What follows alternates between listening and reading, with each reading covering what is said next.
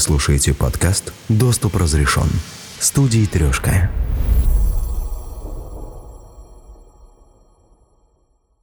Знаете ли вы, что у вас на телефоне может быть установлена программа, изначально предназначавшаяся для спецслужб США?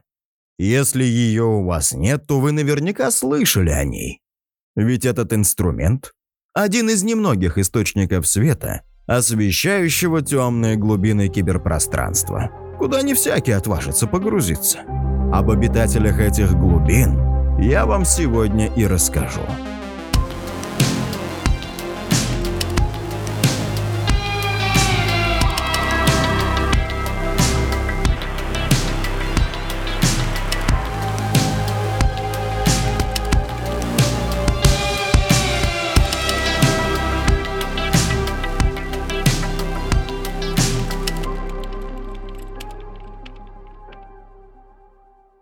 Запретный плод сладок. Это утверждение лежит в основе христианского понимания истории. Ведь речь о том самом плоде, который в Библии Бог запретил первым людям на земле срывать с древа познания добра и зла. Как известно, плод был тут же съеден. Из грехопадения Адама и Евы началась история человека, изгнанного из рая, и вынужденного творить историю войн, революций и свершений. Или возьмем другую легенду, уже из отечественной истории, когда Петр I, чтобы распространить картофель в России, выставил вокруг него охрану, чтобы придать семенам новой культуры ореол запретности в глазах подданных. Даже если это выдумка, согласитесь, мы легко верим в нее, потому что она про фундаментальную черту человеческой природы – неутолимую тягу к запретному. Хотите реальную историю? Пожалуйста, вот вам сухой закон, введенный в США в начале 20-х годов прошлого века. Светлые умы общества объявили тогда крестовый поход против пьянства в Штатах. Поборники нравственности поставили алкоголь вне закона, и он тут же стал продаваться из-под полы. И пользовался спросом, конечно же. В итоге, после введения закона, пить стали чуть ли не больше, чем за все предыдущие годы. А черный рынок алкогольной продукции круглый год пополнял кошельки американской мафии не хуже, чем наркобизнес и работорговля. Тот случай, когда дорогу в ад чиновники выложили не только благими намерениями. Про железный занавес и спекуляцию в СССР, думаю, можно и не рассказывать. Наши родители прекрасно помнят времена, когда обычные зарубежные товары у нас становились объектом поклонения и культа. Людей манили не только запретные вещи, но и запретная информация. Цензура во всех ее проявлениях еще со времен Древнего Египта по-прежнему является одним из излюбленных инструментов государственной политики. Казалось бы, сейчас, когда мы живем в эпоху глобального интернета, удержать от распространения информацию так же сложно, как носить воду голыми руками. Но в век глобальных информационных войн чиновники по всему миру лишь усиливают борьбу с неугодными идеями и альтернативной информацией, ставя их в один ряд с сайтами детской порнографии, платформами по продаже наркотиков. И весь контент, будь он нейтральный или откровенно вредоносный, сразу же скрывается в тени подполья. Для пользователей сети таким цифровым подпольем стал Даркнет. Я считаю, что все сводится к желанию жить свободно, пониманию истины, которая была ясна задолго до возникновения технологий. Жизнь под наблюдением не является полностью свободной. Право на частную жизнь – основная ценность. Данные технологии – воплощение этой фундаментальной ценности. Те, кто пытаются создать валюту, которую государство не контролирует, и программные средства, которые позволяют вести разговоры конфиденциально, просто понимают, что технологии способны защитить или разрушить это личное пространство. Думаю, эта героиня из документального фильма «Глубокая паутина» наиболее точно выразила словами идеологию людей, которые поддерживают и развивают пространство Даркнета или теневого интернета. Что такое этот Даркнет? Большинство айтишников, когда им задают этот вопрос, приводят в качестве аналогии айсберг посреди океана. Верхняя, небольшая его часть – это знакомый нам интернет. которым мы пользуемся каждый день, когда открываем свежие новости на новостных сайтах в Гугле или других общедоступных браузерах на своем смартфоне. Эти веб-сайты, как правило, имеют домены .com и .org. Обнаружение этих сайтов возможно благодаря способности поисковых систем индексировать интернет-ресурсы при помощи видимых ссылок. Все это, так сказать, видимый слой. Так как мы просматриваем подобные веб-сайты 90% нашего времени, то может показаться, что это и есть 90% всего интернета. Только вот ничего подобного. Большая часть интернета – это то, чем мы в повседневной жизни не пользуемся. Получается, это тот слой, что под водой, так называемый глубокий или глубинный интернет. И нет. Если вы сейчас вообразили, что глубинный интернет – это пространство, кишащее тоннами адового контента, вроде разоблачения тайн мирового правительства, сайтов по продаже ядерных боеголовок и роликов, подтверждающих наличие внеземной жизни, то спешу вас разочаровать. Глубинный интернет – это про содержимое частных облачных хранилищ, корпоративных сетей, различных закрытых баз данных компаний, госструктур, научных и медицинских центров, военных ведомств и так далее. Информация в этом сегменте не индексируется, и доступ к ним для вас ограничен логином и паролем. Но никакого специального софта для подключения здесь не требуется. И вот, наконец, нижняя часть. Дно этого глубинного интернета. Оставшиеся 5%. Это и есть тот самый Даркнет, подключение к которому осуществляется через специализированное ПО. Главное качество Даркнета – анонимность. И для доступа к нему используется зашифрованное соединение между участниками. Сайты здесь не индексируются, поэтому их нельзя найти в стандартном поисковике. В теневом интернете у ресурсов есть собственные адреса с наиболее распространенным доменом Onion. Onion в переводе с английского «луковица». Это не случайное обозначение, так как ключом к анонимности здесь является технология луковой маршрутизации. Луковая маршрутизация – технология анонимного обмена информацией через компьютерную сеть. Разработана специалистами Михаэлем Ридом, Паулем Сиверсоном и Дэвидом Галдшлагом. На данный момент доминирующей технологией, которая использует луковую маршрутизацию, является анонимная сеть Tor. Название браузера расшифровывается как The Onion Router – луковый роутер. Браузер разрабатывался в 90-е годы для обеспечения защиты переговоров спецслужб в научно-исследовательской лаборатории ВМС США. Сообщения неоднократно шифруются и потом отсылаются через несколько сетевых узлов, называемых луковыми маршрутизаторами. Каждый маршрутизатор удаляет слой шифрования, чтобы открыть трассировочные инструкции и отослать сообщение на следующий маршрутизатор, где все повторяется. Таким образом, промежуточные узлы не знают источника, пункта назначения и содержания сообщения. Маршрутизаторы были названы луковыми, так как слои шифрования подобны чешуйкам луковицы. История Darknet берет свое начало еще в начале 1970-х годов, когда разрабатывался прообраз будущего интернета. Вплоть до 2000-х годов о нем практически ничего не было известно. В 2004 году начала работу специальная система анонимизации серверов, позволяющая скрыть истинное местоположение пользователя. Естественно, первым делом спрос на подобные технологии возник у дельцов старого доброго черного рынка. Но было бы большим упущением утверждать, что пространство Даркнета выросло на почве нелегального бизнеса. Уверен, были тут и настоящие романтики-идеалисты. Вот, например, шифропанки, первопроходцы скрытого интернета.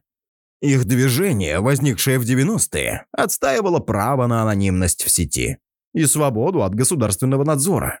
Только представьте, эти ребята осознавали перспективы тотальной цифровой слежки еще тогда, когда у нас в стране лишь единицы представляли себе перспективы интернета как технологии.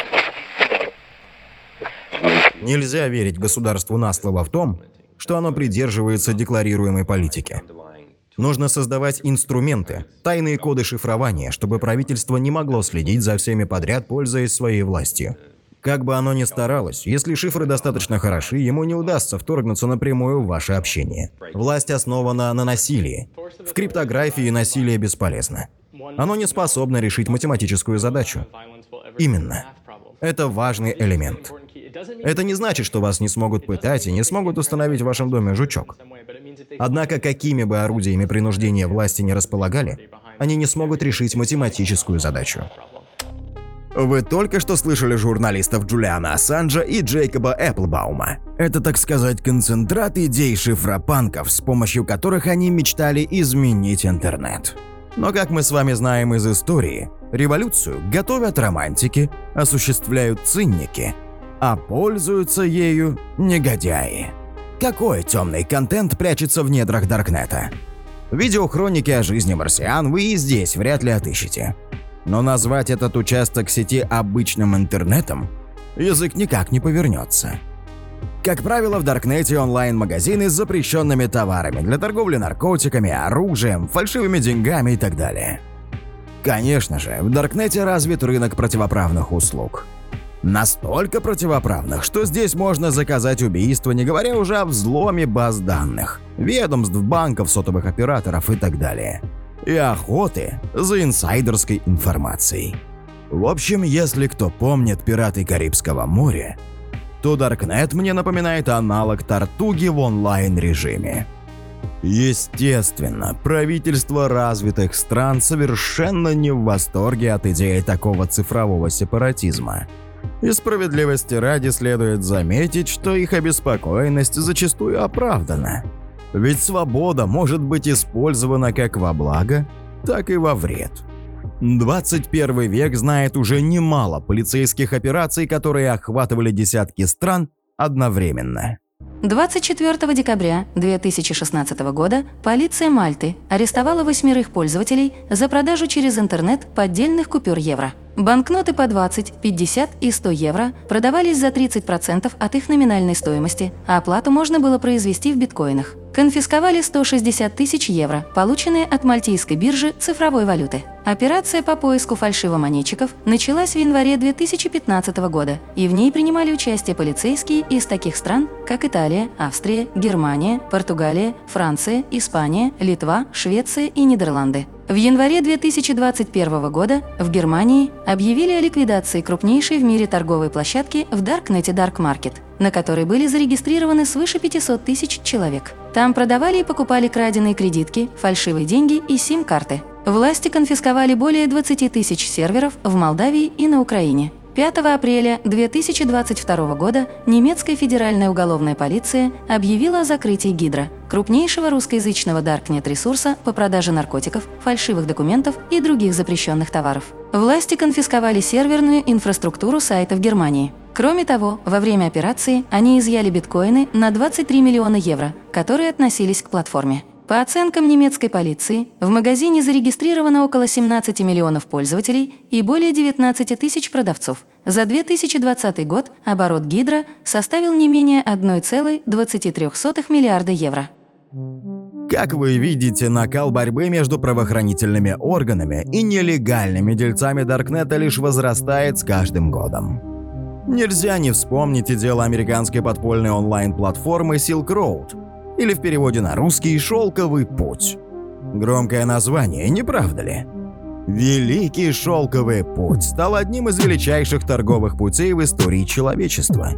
Чем-то подобным и стал Silk Road для всех желающих тайно продать и купить дурь онлайн-супермаркетом в мире наркоторговли. Арест в октябре 2013 года руководителя и основателя платформы Уильяма Росса Ульбрихта стал одной из первых крупных операций против платформ в Даркнете. У подозреваемого в наркоторговле, хакерских атаках и отмываниях денег Ульбрихта изъяли биткоинов на сумму $3 600 000. Объемы торговли поражали воображение. На начало 2013 года аналитики оценивали месячный оборот Silk Road уже в $30–40 миллионов. Денежные операции проводились посредством криптовалюты. Но Silk Road кое-чем все же отличался от других платформ.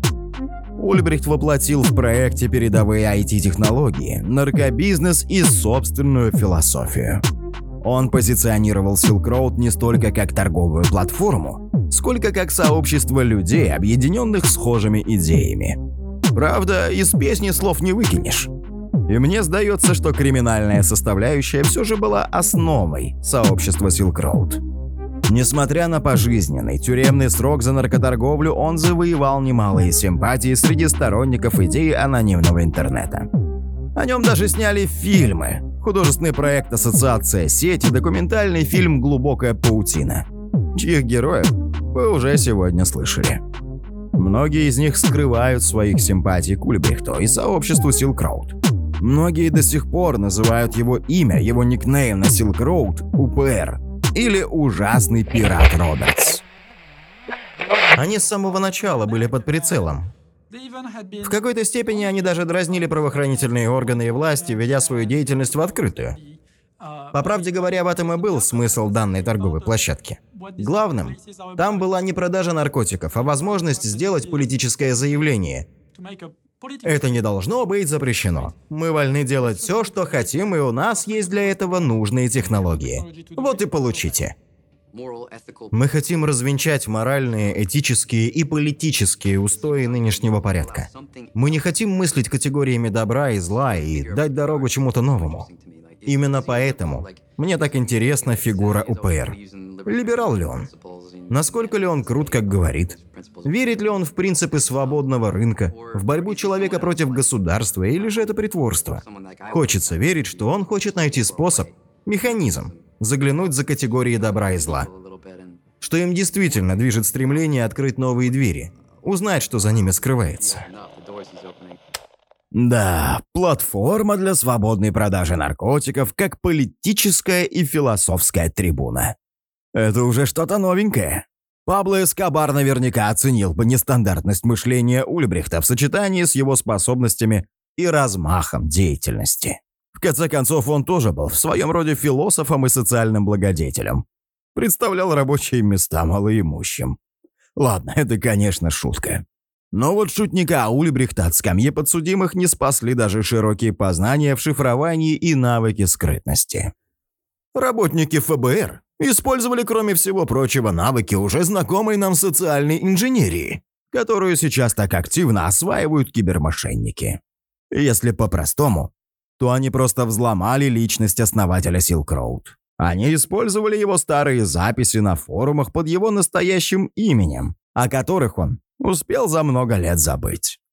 Именно это стало тем недостающим звеном, которое позволило выстроить всю схему, установить его личность, выйти на Ульбрихта и задержать его. Но мы что-то совсем утонули в криминальных дебрях Даркнета. Можно ли утверждать, что Даркнет абсолютно неуязвим для пользователя? У Tor есть ряд уязвимостей, и в определенной ситуации они позволяют скомпрометировать пользователя. Внутри сети Tor данные передаются в открытом виде. Перехватить их можно и несложно. Есть масса примеров, когда специалисты по информационной безопасности выкладывали отчеты, перехватывая конфиденциальную информацию, дипломатическую переписку и так далее. Так что большей частью эти сети построены на формировании произвольных цепочек, чтобы сложнее было отследить соединение. Работая в сети, нельзя забывать о наличии так называемых уязвимостей нулевого дня, которые позволяют, например, получить на компьютер вирус, почти ничего не делая. Для этого нужно только зайти на сайт. В Tor это тоже вполне возможно. Он используется для распространения контента, контент может быть модифицированным, то есть под видом одного может распространяться другое. Нужно понимать, что если вас хотят взломать, то вас взломают. Тут только вопрос цены, какие бы меры по защите не предпринимались. Официальный представитель управления К МВД майор полиции Александр Вураско. Конечно, ничего идеального в нашем мире еще не придумали. Даркнет не мог не привлечь в свои недра людей из мира преступности. Такие первыми осваивают темные закутки нашей жизни. Освоили они и Даркнет, используя его как площадку для торговли и как охотничьи угодья для жертв киберпреступлений. Однако было бы упущением сказать лишь о темной стороне теневого интернета. В глубинах сети Deep Web, как ее иногда называют, обитают не только чудовища, но и мирные существа. Например, анонимные почтовые сервисы, аналоги социальных сетей и онлайн-библиотеки, а также форумы для общения и обсуждения любых тем. Свои сервисы также размещают в Даркнете и вполне респектабельные ресурсы, чтобы помочь пользователям обойти блокировки и обеспечить доступ из любой точки мира. Например, с 2014 года свою версию сайта в сети Tor открыли соцсети Facebook. Так, не забываем, головная компания Мета признана экстремистской организацией и запрещена в России. Да, с респектабельными я погорячился, хорошо.